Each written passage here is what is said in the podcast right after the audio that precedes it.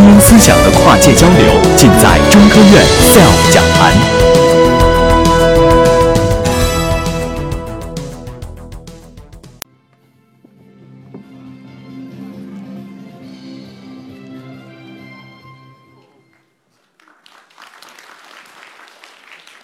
大家好，说到认知，我们今天的主题叫认知破壁。实际上，我们每个人的认知都需要有语言作为一个纽带和桥梁，也需要用语言呢作为一个最终固化你的认知的这样一种工具。我们每个人呢有这么几种语言，一种是大脑语言。当我们在想到一个东西的时候，比如说我想苹果，要么呢你想到一个又大又红的啊一种水果，吃到嘴里什么滋味？你想象这个，要么在你大脑里呈现的是一台手机，或者是一个 pad，总之它是一个东西，是一个图像，是一个 picture，这是大脑的语言。当如果你想到苹果这个概念的时候，你大脑里出现的是“苹果”两个汉字或者 apple 这个单词的话，那有点麻烦了，要去医院看一下，这个大脑的语言出了问题。但是我们要把大脑里这个图像要传递给别人，或者把它记录下来，就需要借由文字。认知破壁，这是我们今天的主题。但是呢，当我们每个中国人在认知自己的语言和文字这个最基础的认知工具的时候，我们的现实现实却是认知碰壁，而且是屡次三番，而且是一而再再而三四周的碰壁。原因是什么呢？原因是我们今天对于汉字的看法发生了一个改变，我们的思维方式。随着我们现代汉语的普及，我们丢掉了一个中国人应有的一个最重要的一种中式思维方式——我们的汉字思维。所以啊，我们面壁十年，图破壁。从两千零七年，我们中国文字研究应用中心做了一件很有意义的事情，就是把一八九九年以来我们甲骨文出土，我们所有的中国的文字学家，还有全世界各国的汉学家。对于汉字的学术研究的成果，我们把它呢变成一个可以让所有的小朋友、所有的老师能够看得见、用得着的一个体系。不能说破壁成功，至少呢，我们在这个坚韧的这个墙壁上呢砸开一条缝隙。我们来看一看，先做一个互动，我们对于汉字的认知到底有多么大的一个壁垒？这是一个天气预报的一个图标，那都能看得见。多云的天气，上面是太阳，下面是云。如果我们把它写成一个汉字的话，应该这样写，没问题吧？日在上，云在下。好，这个字大家都认识啊。怎么读？咱们先不说，读不重要。好了，问题来了，这个汉字有可能在我们的语言中表示什么意思？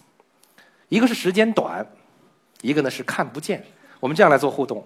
如果大家认为这个字有可能在我们的语言中表示时间短的意思，大家。手心啊，手心举向我。如果你认为是看不见的意思呢？手背，好吧，我们玩一个手心手背，好吧。我们不要跟票，不要看别人，自己选自己的答案。来，一、二、三，手心手背，我们看一下。好，我看见了，大概四分之三的是手心，少数的手背。好，谢谢大家。我相信举起手心的同学们，你们一定在脑海里闪现了这个词语。因为我们认知这个汉字呢，是通过这个词语“昙花”或者“昙花一现”认识的，对吧？所以呢，我们很自然的就把这四个字的意思当成了这个字的意思。语言就这样欺骗了我们。所以，什么叫昙花呢？昙花实际上是看不见的花。云把太阳遮住了，云遮日，所以太阳看不见了。昙花为什么看不见？第一，晚上开花；第二，开花的时间非常短，所以中国人命名为昙花。所以，文字虽然说是。语言的符号，它是承载着语言的工具，但是却常常被我们的语言所欺骗。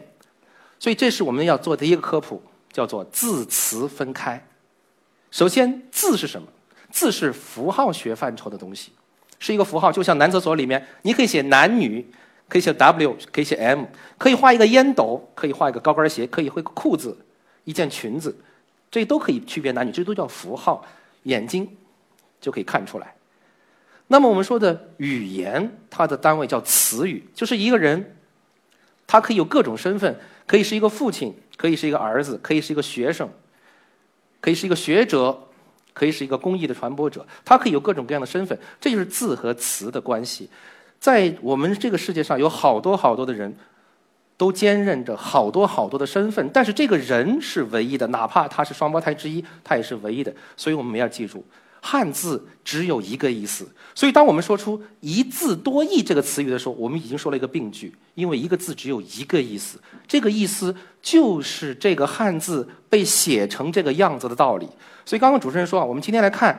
我们每一位演讲者的脑洞能开多大？其实我的脑洞很小，我跟每个人都一样。我们是读书读出来的，所以我的脑洞并不平常。但是我们的祖先的脑洞却很大。我们今天展示的是这个东西。来，大家看看脑洞能开多大？这些汉字我相信大家都认识，对不对？哎，这都很很简单，一只鸡，一双手，获得啊，罗是一个姓氏，奋斗了，前进了。我的问题是，这些汉字它有一个共同点，它的共同点是什么？大家一定在找，哎，有一个相同的笔画，好像也不是啊。嗯，结构一样，都是上下左右，好像上下也有，左右也有，半包围也有，各种结构也有。那么这些汉字的共同点在什么地方？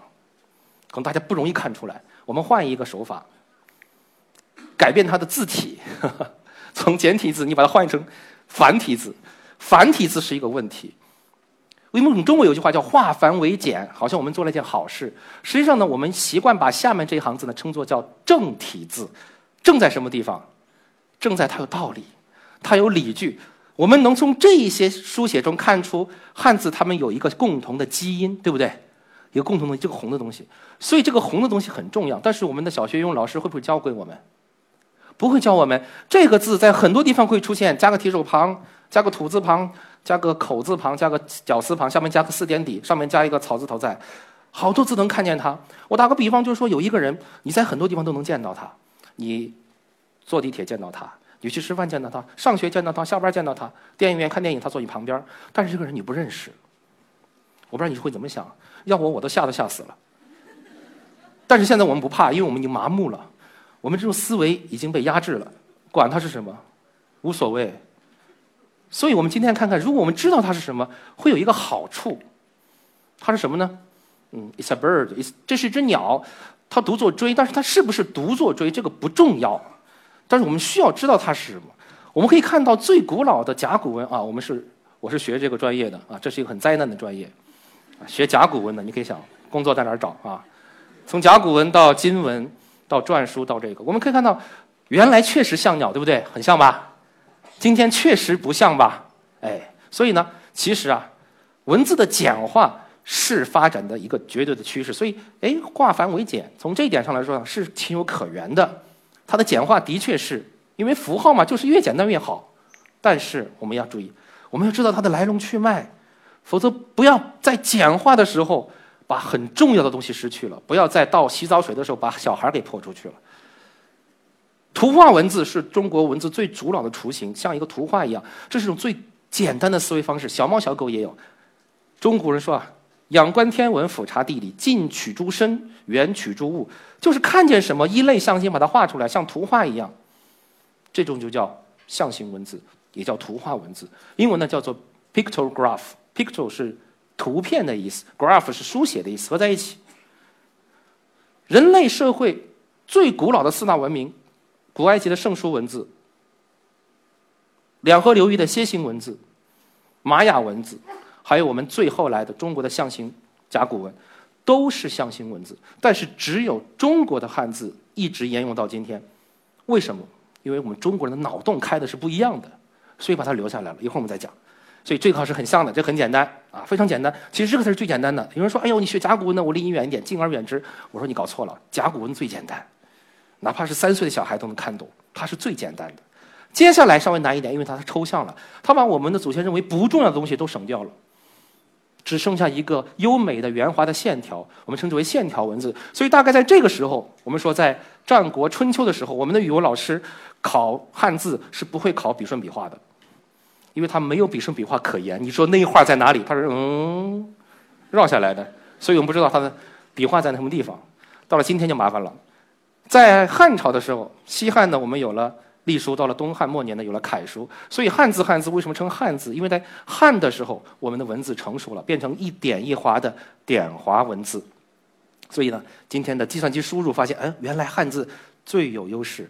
在所有的文字里边输入是最便捷、最快的。好，这是我们的几个汉字的变化的过程。但是我们要讲的是，无论它如何简化，汉字可以简化，但是它的内涵，我们认知它的方法是不能改变的。比如说，刚我们知道了它是鸟以后，所以这个字，回家就问啊，这个雀巢咖啡的雀怎么写？不要写给我看，说给我听。他一定说，雀就是一个少林寺的少加一竖加一个主人的主多一横。大家别笑，这样说算是有文化的。因为至少他用很简便的语言把它说清楚了，很多说都说不清楚，一竖一点一点一撇一竖一点一横一横，最后他都忘记自己说了几横了。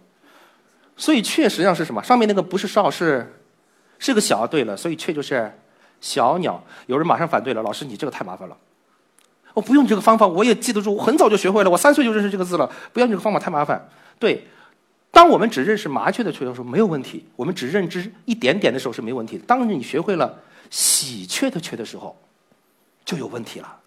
老师会问你：登鹳雀楼的雀是哪个雀？鸦雀无声哪个雀？黄雀在后哪个雀？声名鹊起哪个鹊？鹊桥相会哪个鹊？然后我们就彻底懵了，因为从语音去判断汉字是无法判断的。当我们不注意汉字的形的时候，我们其实已经失去了这门语言，因为我们的文字是。表意文字是靠眼睛看的，是一个视觉文字。读音相同的汉字特别多，不算四声，我们中文的发音只有四百个。所以呢，我们必须通过它的形状去认识它。所以这个叫集 （gathering） 集合，是很多的小鸟站在树上，他们开一个欢乐的 party。所以集不是我们老师一吹哨子，小朋友们站一排，不准说话，不准动。集是一个欢乐的场景。我们的语言要有画面感，我们写作文要让大家身临其境。我们对汉字都没有画面感，我们的词语没有画面感，怎么要求他写出来的文字有画面感呢？所以这是一个美妙的画面。那么这个大家想想，如果写成字应该怎么写？怎么写？它就是“急”的反义词，就是它。能想象到吗？欢乐的 party 正在进行，结果一场大雨下来，开不成了，欢乐不成了，飞了。各找各妈，各回各家，或快速分散的意思。所以中文里面有两个豁然，一个是这个豁然，表示快的意思；一个是一个亥加上一个山谷的谷，那个豁然是打开的意思。所以这两个就不会搞错。这是一个猎鹰，一个 hunter，他站在一个架子上 stand by，所以叫隼。如果我们把它放在水边加上一个三点水，它就是一个鱼鹰。这是一个鱼鹰，所以呢，今天被简化成这个样子了，变成两点水了。所以看不出它本来的面貌，在汉字里这个字很麻烦，因为它有三个意思：一个叫水平，一个叫正对，一个叫还没有。我们用这样的方法，就像刚刚一位演讲者所介绍的，我们可以用很多的技巧去记住它。但注意，汉字不需要技巧，汉字不需要记忆，其实汉字只需要理解。因为这三个东西不是没有内在逻辑的，汉字的产生天然就有逻辑。它的逻辑是什么呢？它逻辑就是，它就是一个鱼鹰捕猎前的一个场景。你想象一下，一个鱼鹰看着平静的水面，等水静下来，它才能发现下面的猎物。它正对着自己的猎物，下去没有？还没下去，还在架子上。所以水平的准水准，我们这边喜欢说水平很高，在对岸台湾地区喜欢说水准很高，是一个意思。标准竖着的叫标，横着的叫准，水平的意思。level，还可以表示正对，打枪打的准，瞄准的准。还有一个表示 not yet，还没有。比如说准妈妈、准爸爸，准备就是还没有齐备，就叫准备，还没有的意思。所以我们要理解真正的文字，我们有第二个要科普的，第一个是科字词分开，第二个是文字分开。文字是两个概念。这个叫纹，纹是什么？纹就是古代的古惑仔啊，当然不是古惑仔了。纹身，身上的纹身，为什么纹身呢？这是来自于商朝的一个习俗。古代的祭司认为，下葬的人需要有一个放血仪式，才能让他的灵魂得到升华，得到自由。所以呢，喜欢呢用红色的染料在头上或者在身体上呢画上个花纹，表示呢经过了一个放血的仪式。这个叫纹，纹就是图画。那什么叫字呢？字上面是一个房字，下面是一个婴儿，子是婴儿，所以字本意是生孩子的意思。大家如果读《易经》就明白了，《易经》说“女不自，二八乃自”，女人不是天生就会生孩子的，要二八一十六岁以后才能生孩子。《山海经》里说“苦山有木，福之不自”，啊，有一种树木，它的枝叶、它的这个果实吃了以后呢，哎，你不能生孩子，有避孕的效果。字是生育的意思，所以合在一起，什么叫文字呢？文字就是图画所生的孩子。你看，他生了好多。中间那个东西叫文，这是我们的祖先。文有多少个？文有大概两百个。我们的学术语言呢叫做汉字基本构建。那么我们在大学里面做的事情呢，就是建立数据库，把所有的不管是什么样的类型的文字，全部建立数据库，把所有的构件全部拆开、打散、分解和重构。在这个汉字的解构过程中呢，其实我们的文化就能够全部的体现出来。我们比如说啊，现在我们知道了前进的进。不是走到井里去了，而是鸟在走路。为什么鸟走路表示 go forward？因为我们祖先发现的，一只鸡、一只鸭，它在走路的时候，它只能这么走，它没有学会小猫、小狗或者人这样可以倒退的功能，它只能向前走。它想回去怎么办呢？它会这样，它会跳一下。所以呢，它没有进化这个功能。所以鸟走路表示前进的进。当然了，其实有一种鸟是会倒着走的，就是鸵鸟。中国人没见过，不过这个叫只。我们今天做量词，一只鸡、一只鸭。但是如果我们只把我们的界限定为我只要知道它是一个量词就好了，你不需要知道只身前往，不需要知道形单影只，不需要这个只表示 only one 表示 single 这样的意思的时候，那第一个字很好，因为它本身就没有实在的意思。所以只的意思是手抓住一只鸟，又是手的意思，那么这个就好理解了。手抓住两只鸟，那么在这个呢，带着狗在草丛里抓住一只鸟。所以现在我们这个收获的货搞不清楚，两只狗在草丛里干嘛？这是一个没法讲的故事。好，所以我们想说的是什么呢？有了文和字的概念以后，大家知道哦，原来文字文字不能混为一谈，文是文字是字。我们的祖先告诉我们。要识文断字，识文就是要知道每一个文的特点、与众不同之处。我们中国人只创造了两百个不同的基本构件，用这两百个东西，中国人解释整个宇宙。所以，所有我们对于世界的认知，它的蓝图就 base 在这两百个最重要的汉字基本构件上。这是我们一切思想的源泉。所以呢，知道每一个文的区别，它是什么很重要。然后呢，就可以断字，怎么断？靠思考。今天我们一直讲思考，思考的思大家想过吗？很多人认为心田，哎呀，很有诗意。心田，才不是嘞。心上面那个不是田，是个什么？是一个脑子，是个你们的最强大脑。这个字读作信。对了，信就是大脑的脑右边那个东西，点横下面一个凶恶的凶一样的那个东西。信就是人的脑子。人的脑子是管逻辑的，人的心也是可以思考的。人的心管情感的思考。比如今天晚上我想吃。海鲜大餐，这个是什么想出来的呢？这个是心想出来的，大家理解吧？是你的心脏想出来，因为你的口味、你的偏好决定了你的选择，这是心脏想出来的。所以，一个换心人，他这些都会改变。如果心脏不移植过的话，这些会变改变的。那么，当你觉得今天晚上我想吃海鲜大餐，但是钱不够，所以呢，最后我去吃了一碗海鲜面的时候。这是吧？这是大脑跟你的心共同参与想出来的。所以实际上啊，我们的想法很多，天马行空飘在空中，但是呢，需要有一个东西把它连在手里，才能够真正的 work，才能真正的有效。这个东西就叫围。围现在我们知道什么叫围？用绳子把鸟给怎么套住，让它不要乱飞，让它有一个约束。所以实际上我们的汉字就是。用逻辑这根线，把我们的思考束缚起来，拴在手里；用情感和逻辑呢，把它们连接起来。所以汉字是有情感的，它传递的是我们的祖先所见所闻所思所想，他特别想，非常想把这些信息传给他的后代。只不过我们现在呢，不领这个情，跟我没关系。所以，当我们看到我们的祖先的思维方式。这个 pregnant 这个怀孕的孕是一个大肚子的人，肚子里一个孩子。我们的孩子画了一幅画叫骑马，马的另外一边那条腿也能看见，说明一种思维方式。这种思维方式叫透明思维。什么叫透明思维？就是在孩子人的孩子的眼睛里，在我们的古人的眼睛里，世界都是透明的。你看古代有没有 X 光喽？这个肚子里的孩子怎么可能看见？他们是一致的，他们能看见遮挡的世界，他们不会被遮挡所覆盖。这个叫龋齿的龋，就是虫蛀牙。这是一个平视和俯视的视角，那个小虫子就是望远镜看下去那个俯视的视角，那个门牙是平视的视角。我们的孩子画了一幅画叫圆圈舞，我们一看好奇怪，我们成人不会画这样的画，因为他是把一个平视和俯视的视角杂糅在一起了。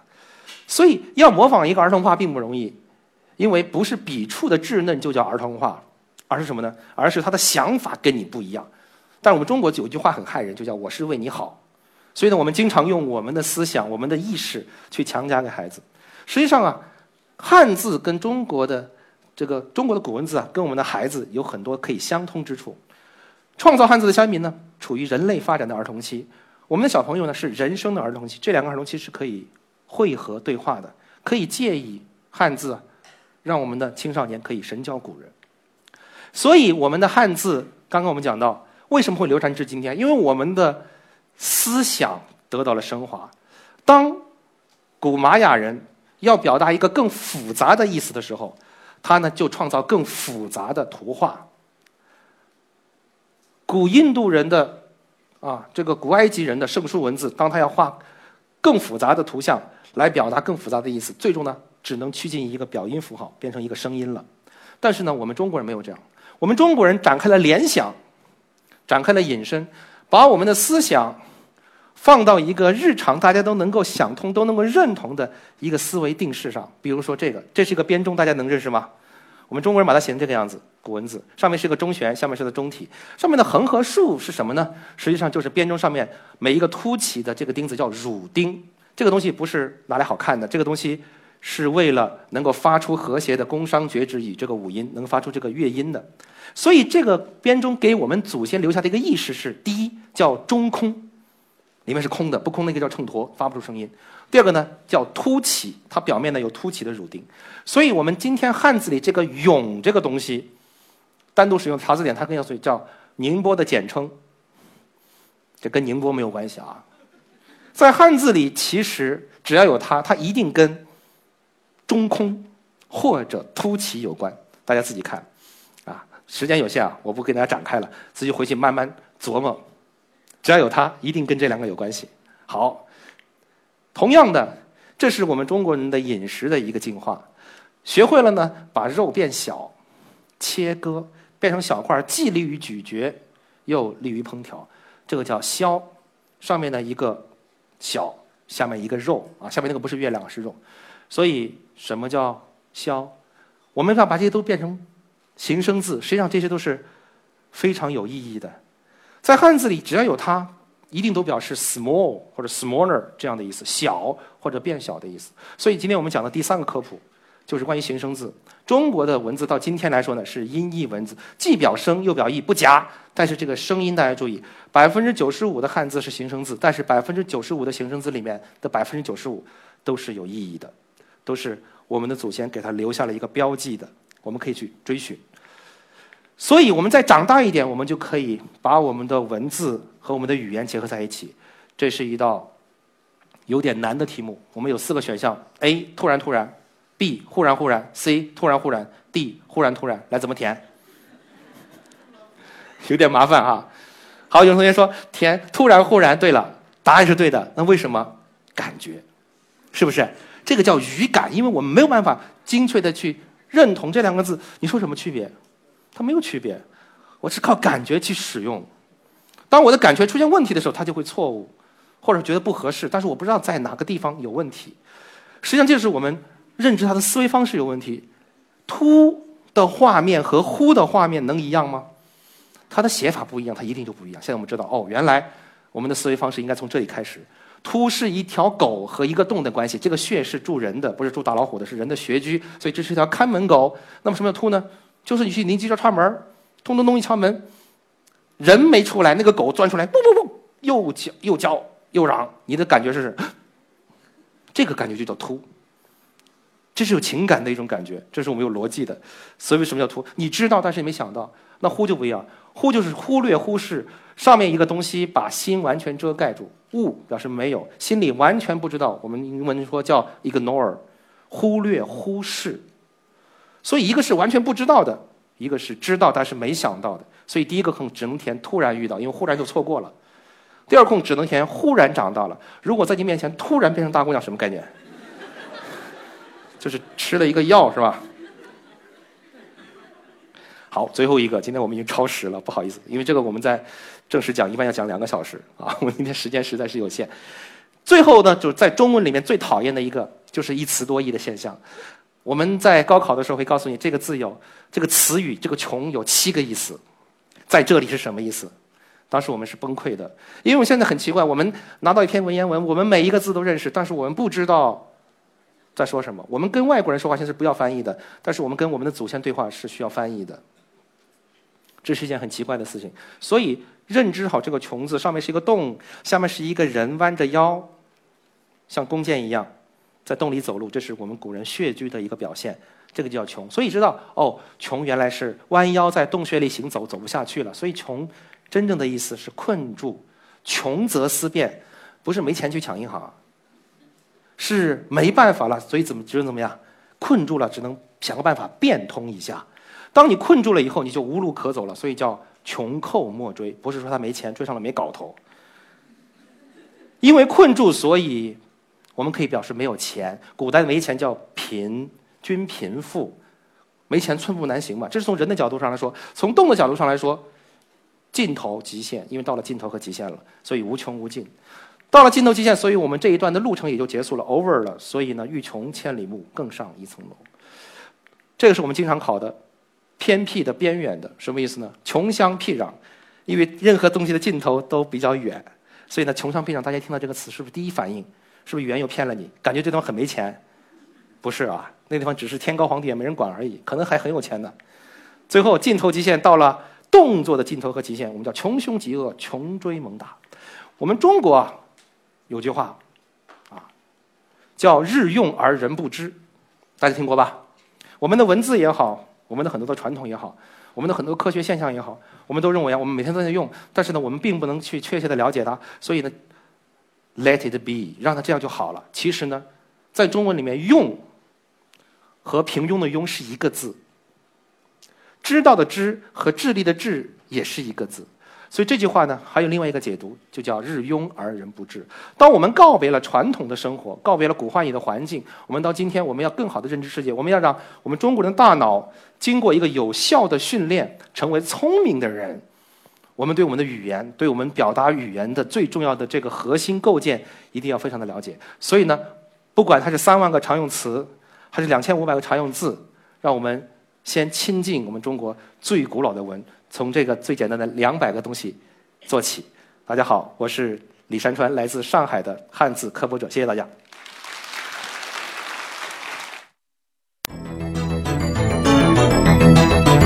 SELF 讲坛由中国科普博览出品，更多精彩内容，请关注中国科普博览公众号。